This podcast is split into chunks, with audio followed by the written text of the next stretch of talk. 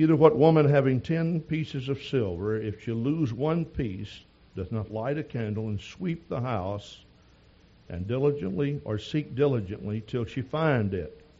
And when she hath found it, she calleth her friends and her neighbors together, saying, Rejoice with me, for I have found the piece which I had lost.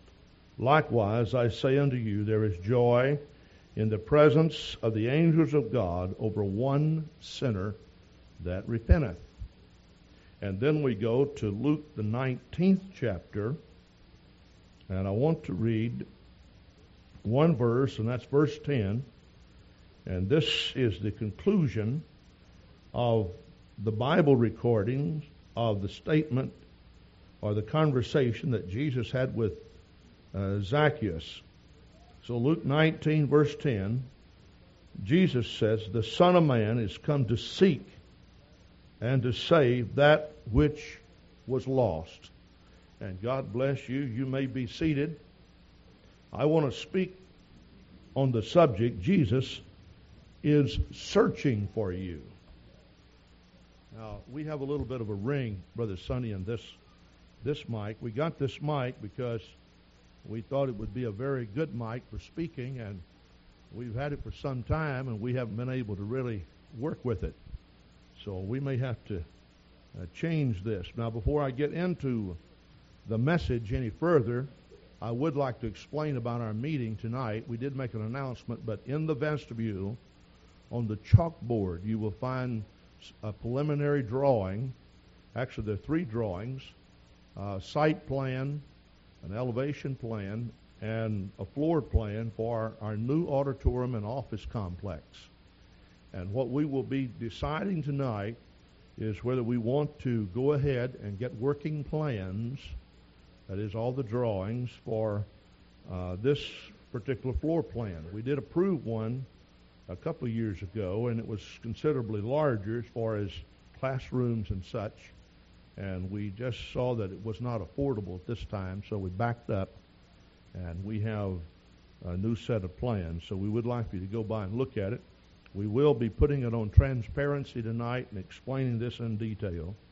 Now, the elevation plan that you see, uh, there will be some change in that. They have not uh, really considered the de- exterior design as much as, uh, well, they are considering it now, but we just didn't get the plan on it. Let's talk about Jesus is searching for you. We have seen evidence of this.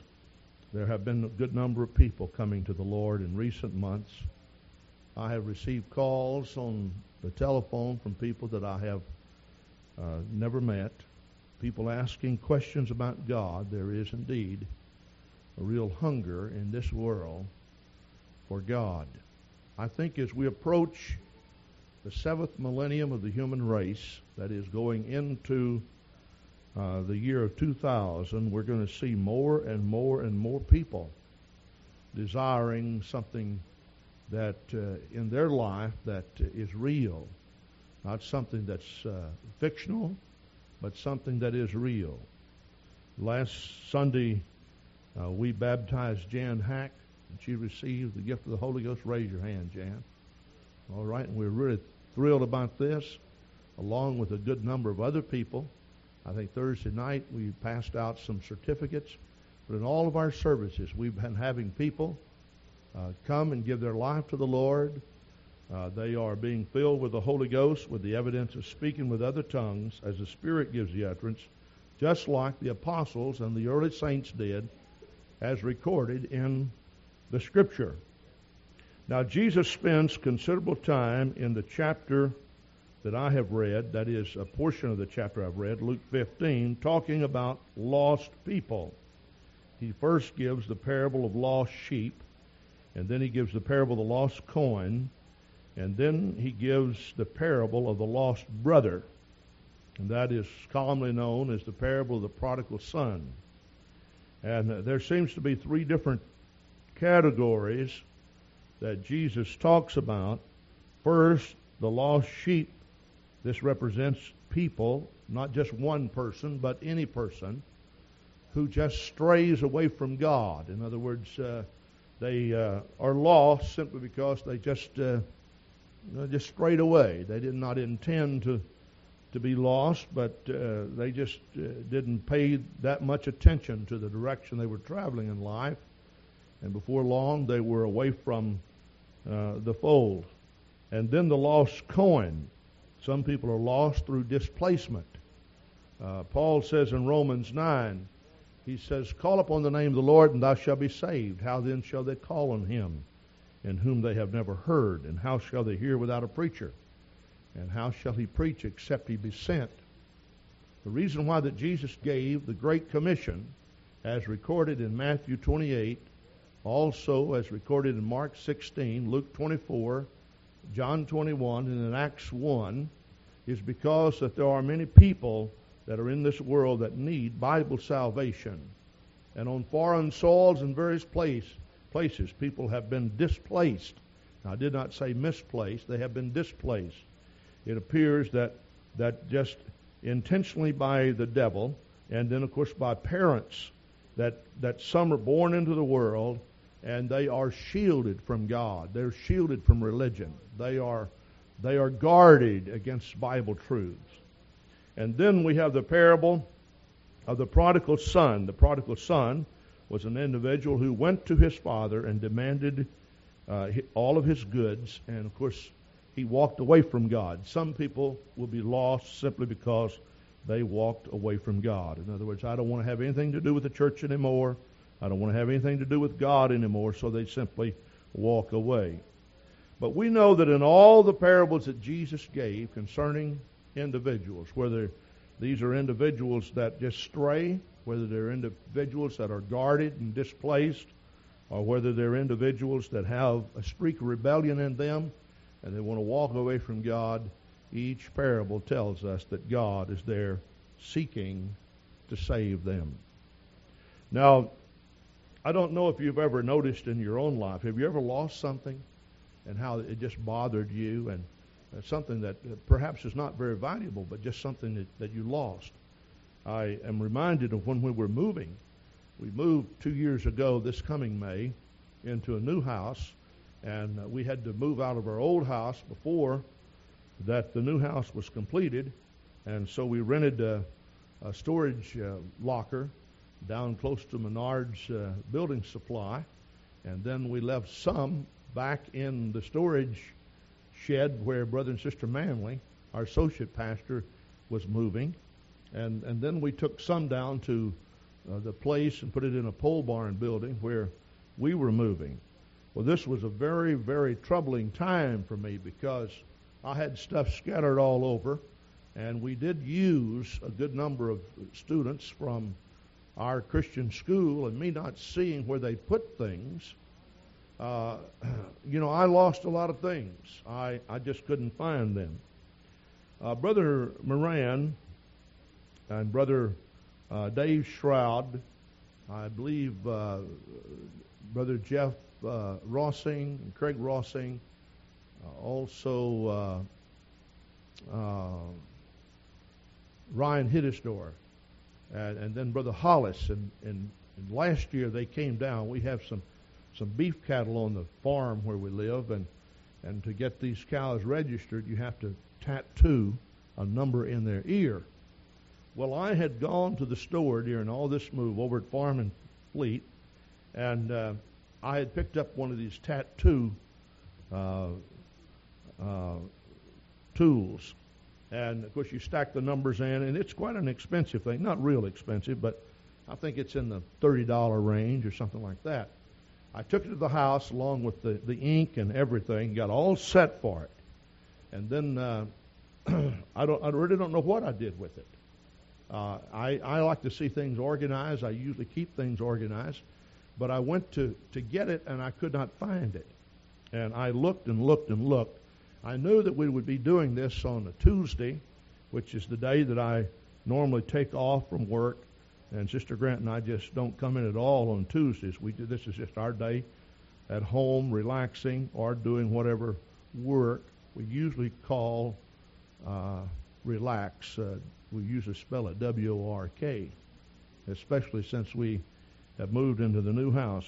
But would you believe I spent two or three weeks uh, there uh, fooling around with this thing trying to find it. I went up in the attic. I searched. We had a storage area in the attic, and we just stacked it full, but we did not uh, organize it. Uh, since then, it has been organized, but thanks to the college students. and uh, I went over to uh, the storage bin. I couldn't find it. I went over to uh, the other parsonage. Couldn't find it there. I searched and searched and searched. A day or two before we were to do this tattooing, I searched. It, it's not that it, it's it's not that the thing was that valuable, and I spent probably if if I were working on a job several hundred dollars worth of time searching for this, but the fact that it was lost and, and I, I really needed it, and I just I just didn't want to go buy another one. Well, the night before that these people were to come out and help me, uh, I finally found my way back over to, to the farm store, and even while I was going to the farm store, I checked underneath the van seat. Uh, there, there's a little glove box underneath one of the seats. I, I got in the back. I crawled. I looked all around. I looked every. I do not know where. I absolutely do not know where that tattoo went. Now, if you happen to find it, I mean, it's got to be someplace, you know. It's like like your socks, you know. You ever you ever lose socks and Sister Grant come and pile all these socks down. I, I looked through them and I, I said, there's there's absolutely no mates at all here, and uh, I just can't figure out. You know, I, I I just keep buying socks. I told her I said, well, to to solve the dilemma of the socks, just buy them all alike. Just don't ever buy anything with just this this one color. Just just just buy the, the same thing. She said, "Well, I can't always find them." Well, I figured here in, in the in the states, you know, we have 257 million people. Uh, there must be at least half of those uh, uh, males, and then at least half of those would be uh, uh, young people and, and uh, adult men. So we must have at least 50 million or better adult men and teenagers here in the States.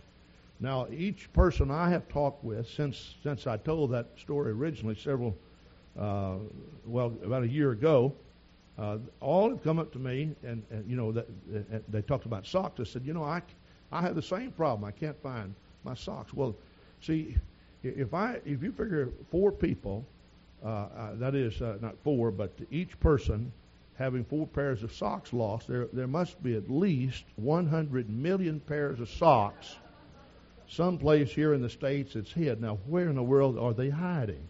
I don't know. But, uh, you know, I search and search and search, and I look and look and look. Now, I've called your attention to some, some little simple stories in life, but, but uh, I, I can see Jesus as he searches for the people who are lost. Now, you have to understand that God is omnipresent. It's not like that Jesus has this monumental problem of coming down from glory in spirit form and walking on one path throughout this world, that he is everywhere. But nevertheless, the vernacular used in the scripture is that he is searching for people. And just as he searched for people while he was in the flesh, uh, Jesus searches for people today. Now, let me say this Jesus still saves people. He does. The very same experience that that people received in Bible days can be experienced today. Now, Jesus still saves. I want to talk about the word salvation. If you will turn in your Bibles to Acts, the fourth chapter, and we will read verse 12.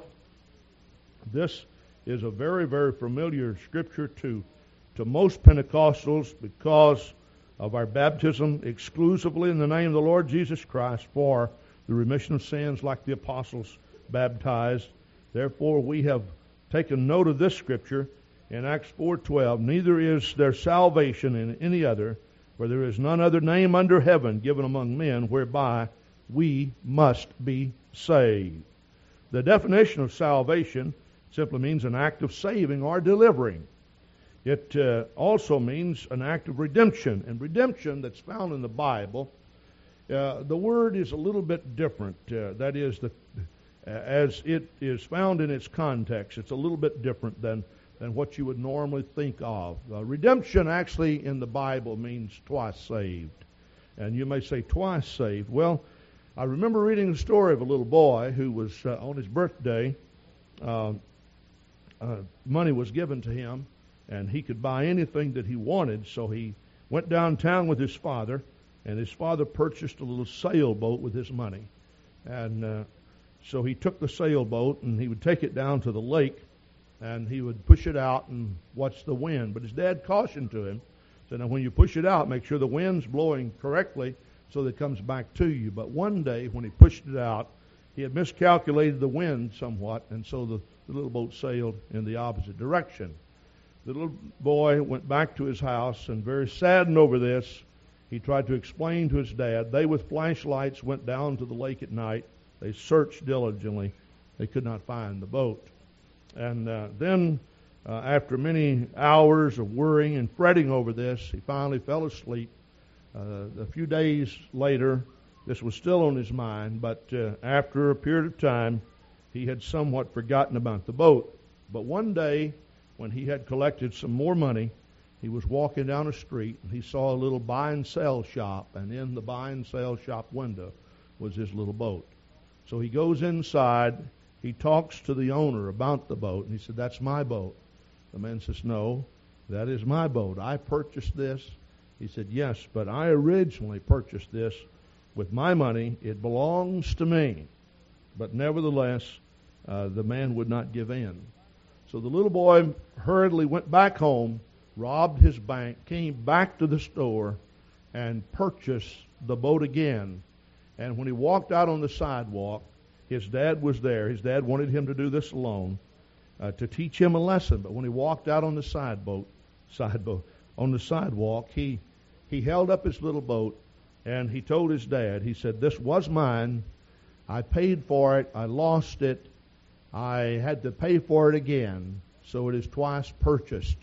And that's what redemption, according to Scripture, means. You belong to God because you were made in the image and in the likeness of God. God made you.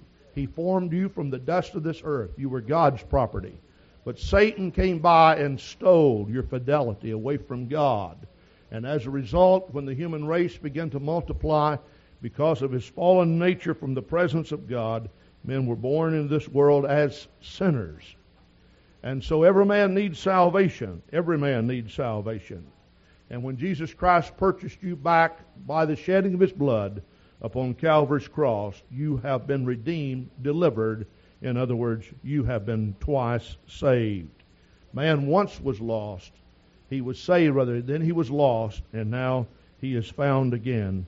I really appreciate the redemptive work of our Lord Jesus Christ. I really appreciate the redemptive work of our Lord Jesus Christ.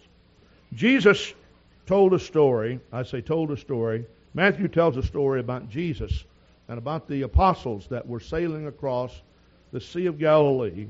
And as they sailed across the Sea of Galilee in Matthew 8, a great storm came upon the sea. And Jesus, being very tired because of his ministry, decided that he would lie down and sleep, and that he did. And yet, while this um, Savior was asleep, a great storm came upon the sea. And the little boat began to rock and reel, and and the, the disciples were very, very uncomfortable. Then they became very fearful. They were afraid. And what they did was they, they quickly uh, thought of Jesus and they ran down and they uh, woke him up and they called him forth to the, to the, to the top. He was down in, in the boat asleep. They called him up uh, aboard and, and they said, Master, carest thou not that we perish? Jesus looked at them and said, Oh, ye of little faith. Jesus then looked out toward uh, the storms that were upon the sea, and he simply said, Wind, be still. And the Bible says there was a great calm. You could just see the wind blowing, and all of a sudden it stopped.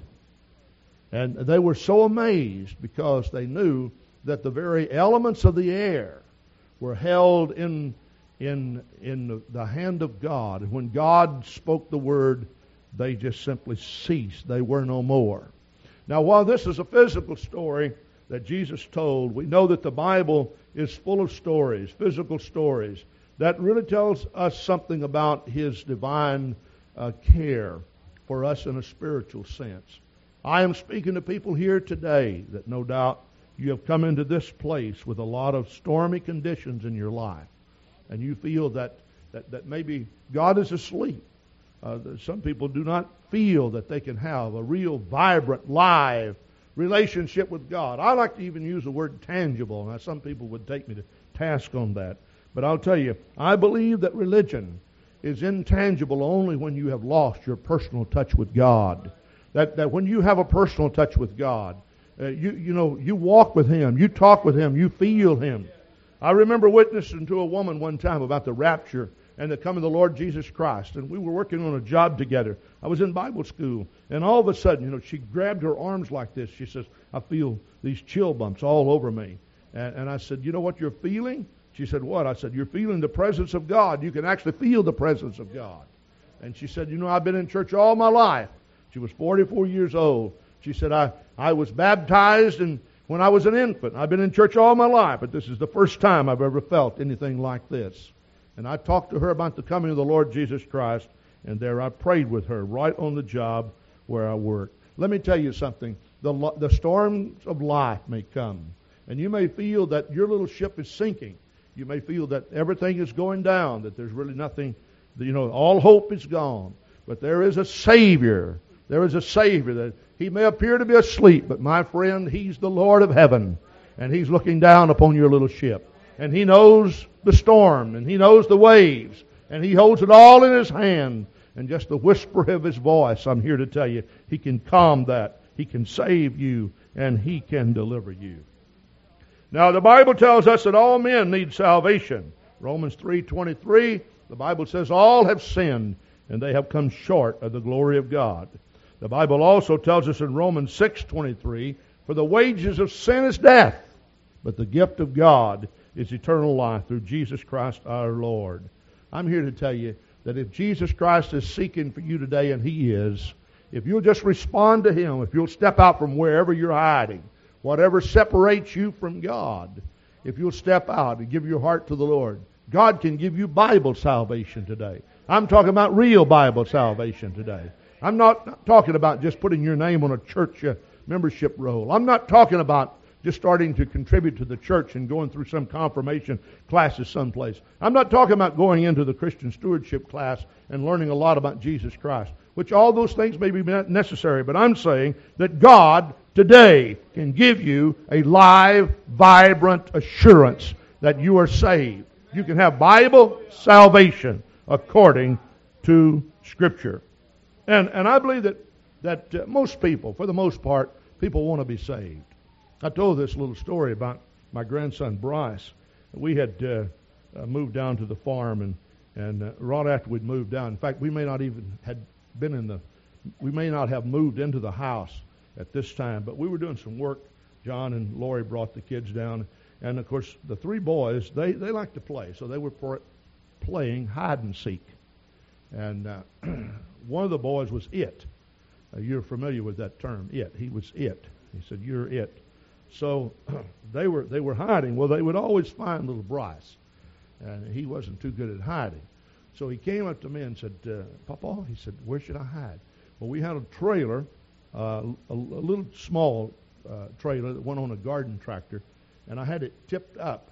And so what I did, I just turned it around toward the, the wall, and I said, "Get in there." And so he got in there, and uh, you know you could you could you could hear him uh, moving around inside. I, I, I had to tell him several times now, "Shh, now, be quiet, don't move." But uh, I, I think Kyle was it, and Kyle found uh, Carl, and so they were both looking for Bryce. And and so here, you know, Bryce was in there. They'd come up to me, and I could hear him moving around a little bit. And uh, they said, Papa, do you know where he is? I said, I'm not telling. I'm not going to tell. And so they'd go and they'd look behind this mound of hay. They'd go outside. They'd look all around. And they'd no more than leave. He'd stick his head out and said, did, did, they, did, they, did they leave? And, you know, he was dying to be found. That, that's the whole thing, you know. and so I said, shh, make them look a long time. They came back in there and they were talking to me. And would you believe, right while they were talking to me, and I was trying to be honest, you know, to keep him hid, I was trying, you know, I didn't want to stretch the truth at all. Because they were saying, now you know where he is. Did you help him hide? I said, I'm not saying, I'm not saying, I, I'm not saying, but I feel like that you're going to be searching for a long time. And, and, and he knew that they, they were leaving. He knew they were leaving. And he knew he'd be safe for a while, hiding where he was. But would you believe that anxiety got the best of him? He couldn't hold it any longer. You know what he did? He took his little arms and pushed, put, put on the barn, and he pushed trail and everything back, and stuck his little head out. He said, "Here I am." he was just a few feet from me, and a few feet from them. And I thought, this is the way it is with people. There are a lot of people that are hiding. There are things that separate them from God. Maybe employment, maybe a relationship with an individual that's unwholesome, maybe maybe some infidelity here or dishonesty here. There are a lot of things, but I think that most people who are in hiding that they are truly wanting God to find them. Praise God. And so often then they come into the presence of the Lord, and while they are hidden behind all of the cares of life and such, all of a sudden the, the Holy Ghost just prompts them and they step out. Here I am, Lord. I'm right here. I want to be found. There's no, there's, you know, there, there, there's no point in staying hid. There's just no point in staying hid. I remember reading a paper about a year ago, maybe two years ago now. They sit down at Stoughton, and of course, this uh, is a Norwegian community. Uh, they said that uh, the all time uh, hide and seek champion uh, was from Stoughton. And this is what they said. They said that uh, they were renovating a house down there. And I actually read this in the paper. It's not something I'm making up. But they said the all time hide and seek champion was from Stoughton. And they said that uh, uh, they were renovating a house down there and they tore the front porch off and they found a, a pile of bones, human bones. And so when they took them in and analyzed them, they found out that these were the bones of the all time hide and seek champion who disappeared, they said, in 1923. now, I actually read that in the paper. but, but you see, there, there's just no point in staying hid. Uh, and, and, I don't think that. I don't. I think that, that people are that way. They they may want to sow their wild oats. They may want to do this or that or, or the other. But after a while, you know, hey, this, this game gets tiring. It gets boring. It's, uh, the wages of sin is death. It's long, it's hard, it's cruel. And, and man was made in the image and the likeness of God. And, and man needs a redeemer. He needs a companion to walk with him in the very darkness of the night when, when all people seemingly have gone to bed and, and perhaps even some have forsaken you. The Lord promised, I will be with you always even to the end of the world. Now salvation is available to all. John 3:16 for God so loved the world that he gave his only begotten son that whosoever believeth in him should not perish but have everlasting life. Peter goes to the household of Cornelius and of course Cornelius was the first Gentile after the day of Pentecost to receive the baptism of the Holy Ghost and and Cornelius uh, because he was a Gentile and because Peter was a Jew, and, and sometimes the Jewish people were somewhat uh, biased in their opinion uh, toward uh, Gentiles. The Lord let down a sheet from heaven, and Peter received this great vision, starting with verse 9 of Acts, the 10th chapter. And, and then Peter knew that uh, when he went there, that this uh, great sheet had something to do with God wanting to visit the Gentiles. And so when Peter went to Cornelius' household, the Bible says Peter opened his mouth and said, Of a truth I perceive that God is no respecter of persons, but in every nation he that feareth him and worketh righteousness is accepted with God. And then as he continued to preach, he preached about Jesus Christ and about Jesus Christ who was hanged upon the tree and shed his blood. And he shed his blood not just for the Jewish people, but he shed his blood for all man. It didn't make any difference where he came from, what walk of life he was. Made no di- difference about his gender. God came to seek and save all men. And verse 42, the Bible says, And he preached us, and he commanded us to preach unto all the people, and to testify that it is he which was ordained of God to be the judge of the quick and of the, of the dead. And verse 43, to him gave all the prophets witness that through his name whosoever believeth in him shall receive remission of sins. Praise God. God can deliver you from your sin. He can deliver you from your bondage. He can deliver you from your waywardness. God can come and take this all away. Now, salvation comes by faith.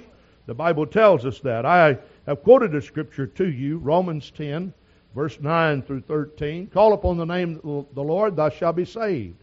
How then shall they call upon him in whom they have not believed? And how shall they hear without a preacher? And how shall he preach except he be sent? But one verse that I left out. So then faith cometh by hearing, and hearing by the word of the Lord.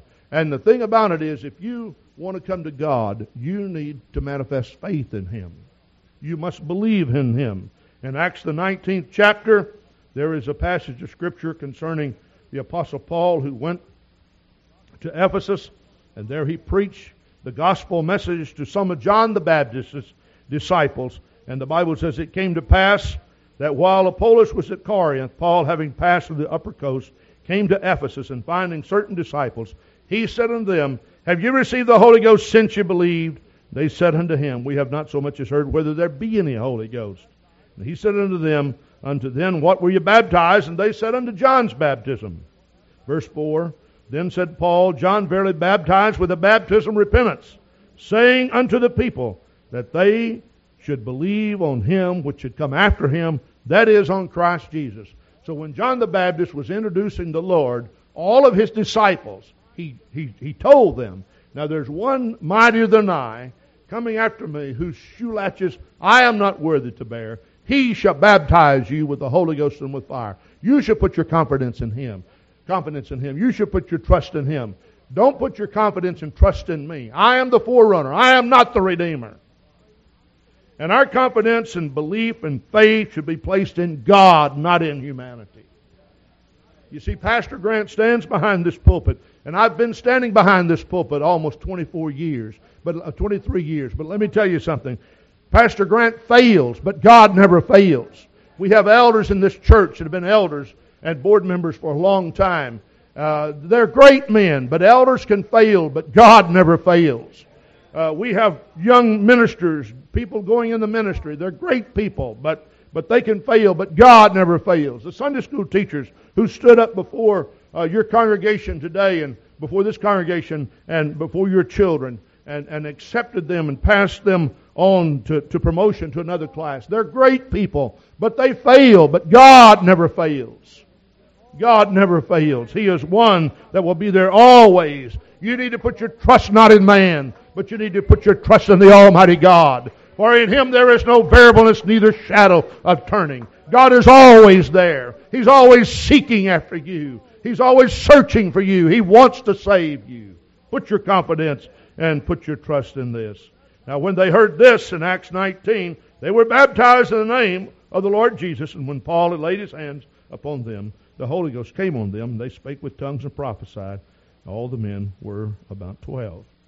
Now, the thing about it is that, that I want to point out to you is that while, while salvation is available to all, and while it comes by faith, salvation is conditional. In other words, uh, it's really left up to you. Uh, God is not willing that any should perish. That's what the Scripture tells us. But it is conditional. In Acts, the 8th chapter, verse 37, and this is a record of, of Philip preaching to the Ethiopian. And the Bible tells us that the Ethiopian had gone to Jerusalem to worship, but he wasn't really for sure about what he was reading in the Scripture. He was reading from Isaiah 53. And of course, Philip came and joined himself to his chariot. They were riding, he was riding in a chariot, obviously pulled by, by horses. And, and so he joined himself, Philip did, to this man's chariot. Uh, chariot. And when he got on his chariot, uh, he saw that he was reading Isaiah 53, and he began to uh, ask this man questions. Do you understand what you read? And the man said, How can I, except some man should guide me? Now, it, while it is true that men fail, we also have a very important part in, in, in preaching the gospel to people. Angels do not preach it, but men, men preach the gospel. You see, the commission was given to me, and it was given to you. Preach the gospel unto all creatures everywhere. This gospel of the kingdom, Jesus said, must be preached unto all men for a witness. Then shall the end come. And so Philip understood his important role in preaching the gospel. Even though he was a man subject to fault, he was a man subject to failing, he was identifying a God in heaven to this man that would never fail him, that would never leave him, that would never forsake him. And so he talked to this man and, and, and preached to him. Uh, the, the eunuch answered Philip and said, I pray thee, of whom speaketh the prophet this? Of himself or some other? Then Philip opened his mouth and began at the same scripture. He preached unto him Jesus Christ. After he had preached unto him Jesus Christ, the Bible tells us that the, the eunuch then, you know, he just pulled back on the reins and, and the, the chariot comes into a screeching halt. And he said, See, here is water. What doth hindereth me to be baptized? And Philip told the eunuch, If thou believest with all thine heart, thou mayest. If. If. If thou believest with all thine heart. You know, salvation is not an automatic thing. It is conditional. It's conditional. Why is it conditional? Because if you look in the Scripture, God does not force Himself upon anyone. He has given you your own free will to choose. I think one of the most beautiful doctrines taught in the Bible is what I call the doctrine of choice. You can decide. The real beauty of all of God's people gathering in the house of the Lord today is that they gather because they choose together. And I think when you read Revelation and you see when the heavens and the earth have passed away and the great tribulation is over and the earth is totally renovated made new, the Bible says there will be people from every nation, kindred, and tongue singing in the presence of God in the holy city. But the Bible says it was for whosoever will. Whosoever will. In other words, there will not be the pattering of feet of any individual in heaven that's there because God made them go. They will be there by choice. The choice is ours. Now, He's not, not willing that uh, we should perish. Second Chronicles 16 9 tells us that the eyes of the Lord search to and fro throughout the earth. Well, it is true that God is omnipresent, uh, he, he, he identifies himself upon several occasions with, with various things that, that we are well acquainted with. Uh, down around our place, uh, it's, it's interesting to me. When I leave the church, I go down to Sprecher Road and go across to AB and head down AB, and then I intersect with MN, then turn AB south. We live about 10 miles from here. There are certain trees that I can always see hawks in, and uh, they just stay up there so so erect. But every now and then I see one of them as he's flying down, hovering over the land. He's seen something there uh, that uh, he feels that uh, uh he needs to investigate. And uh, while he's, he, he seems to be sitting perched so motionless, uh, the eyes of that hawk, because of the way they're, they're set on the side of their head, that they have almost 360 degree uh, vision. They can see in front and, and almost all around. About 380 degree vision they have. They can just the turn of the head just a little bit. They can they can see everything, and and, and any movement will cause them to spring uh, into flight, and uh, then they will hover over the field and they will watch that. If there's anything moving, we're, we're going to investigate. Why? Because hunger pains set in. And, and while I don't like to think that uh, you know, that, uh, that God is set out to destroy. Yet I, I do believe that there are some things in the bosom and the heart of God that drives God to search for us. Uh, there is compassion and love, and, and He wants to find you, uh, and He searches for you. Uh, the least change of attitude, what, whatever, you know. Uh, you can be in a lot of different circumstances, and sometimes these circumstances can call, be, cause people to call upon the name of the Lord. He is there. He's searching. He's looking. 2 Peter 3 9, the Bible talks about the days of Noah when God sent the flood But the Bible says in the days of Noah uh, that God was long suffering. The flood could have come a lot sooner than what it did. But because God was long suffering, not willing that any should perish, he prolonged the days. His searching eyes looked throughout the world, looking for someone that he could save. God's not in the destroying business. He's in the saving business. And he wants to do just that today. And I see God when he when he locks in on certain individuals and and, and he won't let go. We had a hawk hovering over uh, a little patch of grass in front of our house back in the fall, and I picked up the, the binoculars. And, and, and this hawk would go down. He'd come back up. Evidently, uh, whatever was moving, he was trying to, to, to catch it. He, he, he didn't, he, he, he was not successful. And he'd go back, and he'd go back, and he'd go back.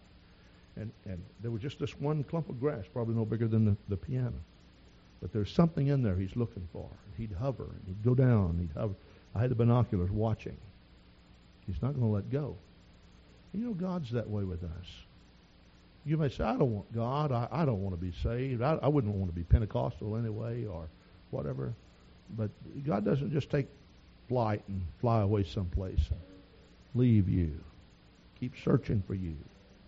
Won't let you go. As you know, my wife, she just loves to work with horses.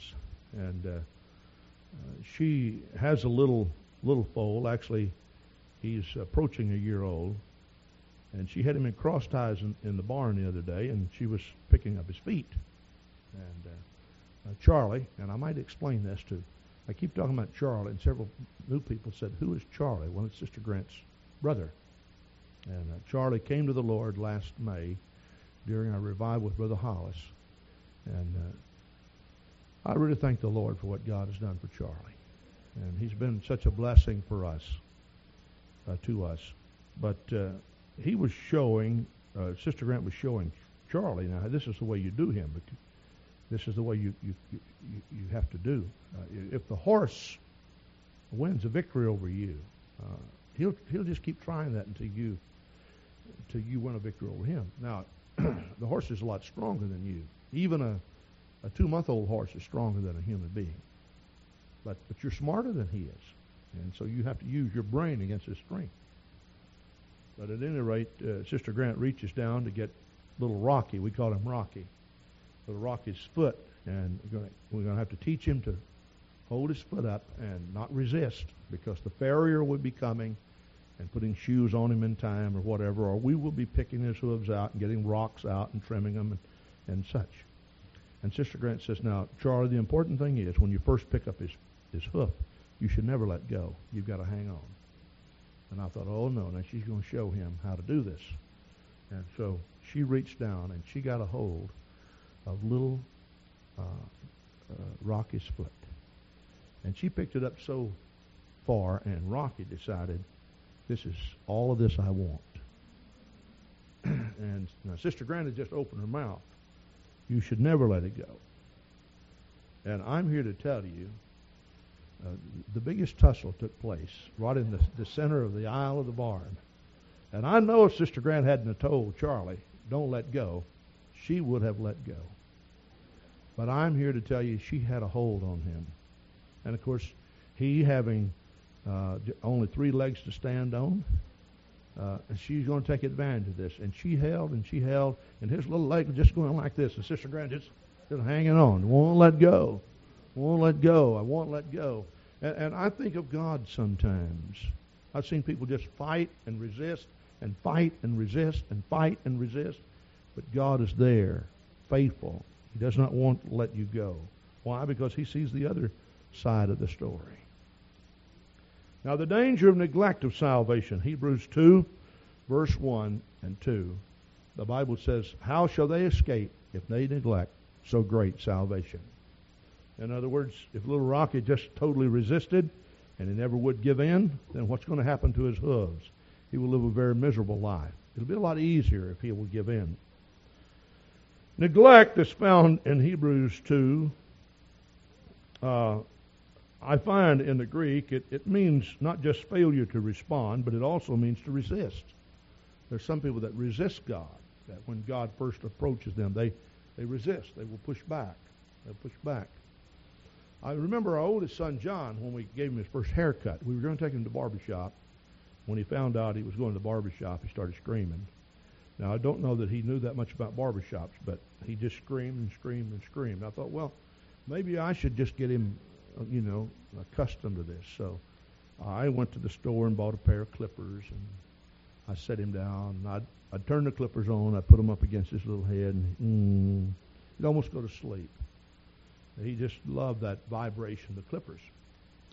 But for some reason, he knew that those were not made, to, you know, just to vibrate. Uh, he, he found out what they were for. Now, he's just a little lad, and he doesn't know how to talk.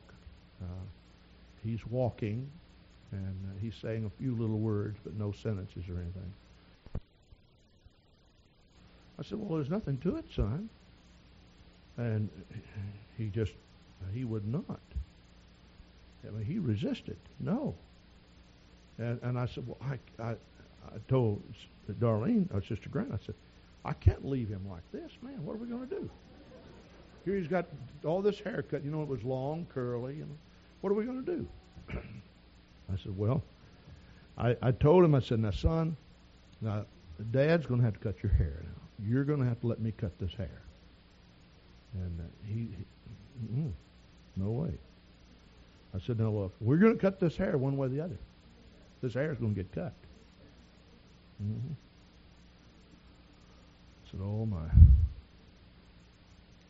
So I got him over there and I said, now, Mom, you hold him. And and the very moment I'd touch him, he, he jerked like this. I said, oh no, look at his hair. Why did I do this? I said, but I've started. I've got to do something with this. And well, to make a long story longer, actually what happened was I had to sit in a chair and hold him. I took his head and put his head between my knees. And mom got down underneath and talked to him. And, and I said, I have to cut his hair. What am I going to do? So I, I cut his hair. Uh, but he never did give in. And, you know, some people are that way with God that, that when God visits them, they just resist. No way. We may love the vibration. A lot of people like this, clapping the hands and lifting the hands, but but the plan of salvation is found in Acts, the second chapter, and I, just want to read it for you today. Uh, this is the uh, message that Peter preached immediately after the outpouring of the Holy Ghost or the establishment of the New Testament church. He preaches Jesus Christ unto all the people who were gathered in Jerusalem to worship God on the day of Pentecost. And then the Bible says in verse 37 that Israel, the people who were gathered there, they were pricked in their hearts, and they said unto Peter and the rest of the apostles, Men and brethren, what shall we do? Then Peter said unto them, Repent, and be baptized every one of you in the name of Jesus Christ for the remission of sins ye shall receive the gift of the Holy Ghost. For the promise is unto you and to your children, and to all that are far off, even as many as the Lord our God shall call. It was just last Sunday that Jan Hack came into this place, and God got a hold of her heart. She surrendered her heart to the Lord. We baptized her in water in the lovely name of the Lord Jesus Christ. And Jan, after being baptized, lifted her hands, and God filled her with the Holy Ghost, just like in the Bible. Praise God. Recently, several people have given their heart to God. I think not, not last week before last now, we had about 17 people total that were baptized with the Holy Ghost. Praise God. When Brother Crowder was here, Back in January, in one week, we had 22 people baptized with the baptism of the Holy Ghost. Brother Hollis is coming to be with us on Easter Sunday, and he will stay through Pentecost Sunday, June 4th. And we're expecting 100 people to be baptized with the baptism of the Holy Ghost. Now you can you can resist God, but you got to understand that while you're fighting, that that there's a God that wants to save you. Now, he won't make you do anything. But He's not going to let go of you easily, quickly. No, He's going to hold on. Why? Because He knows that there's a life after death. Jesus came to save your soul. We know that the body dies, but there will be a resurrection. The Bible says, The Lord himself shall descend from heaven with a shout, and with the voice of the archangel, the dead in Christ shall rise first. And we which are alive and remain shall be caught up to meet the Lord in the air, and so shall we ever be with the Lord. I'd like for you to stand if you would. This has been a very, very simple message today. But it is a message of hope. It's a message about our Redeemer. It's a message about the characteristics of God. God is long suffering. He's full of compassion. His eyes search for you. He looks for you. He cares for you. He will not leave you. He will calm the storm that's around you. He'll drive back the waves. That's our God. That's our God. And you know He wants to do that for you today. And we're going to give you an opportunity to come and seek the Lord. While God is seeking for you, if you'll step out with faith and come, He will meet you. We have Christian workers throughout the building who would be glad to come and pray with you. Who would like to be the first one to come and give your heart to God? Just come and stand down the front on either side of the pulpit or right in front. Somebody will step out with you and come. Come on as our praise singers sing.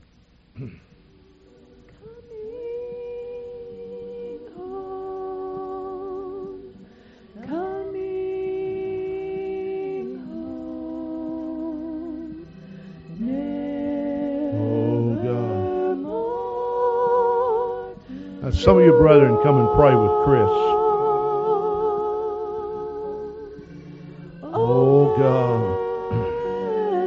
Somebody else come, would you? Come on right now.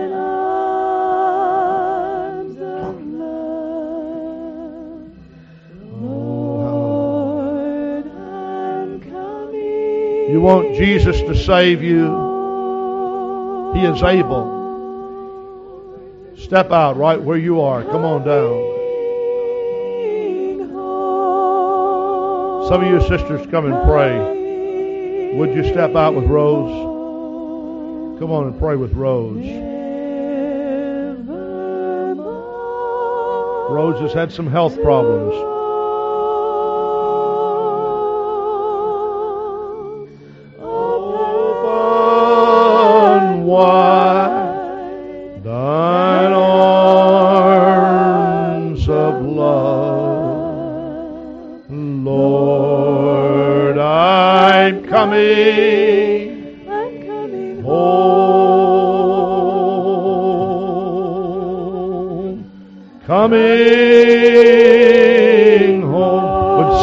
Like to come and give your heart to God? He stands with his arms stretched out today, waiting for you. Come on. Just one more.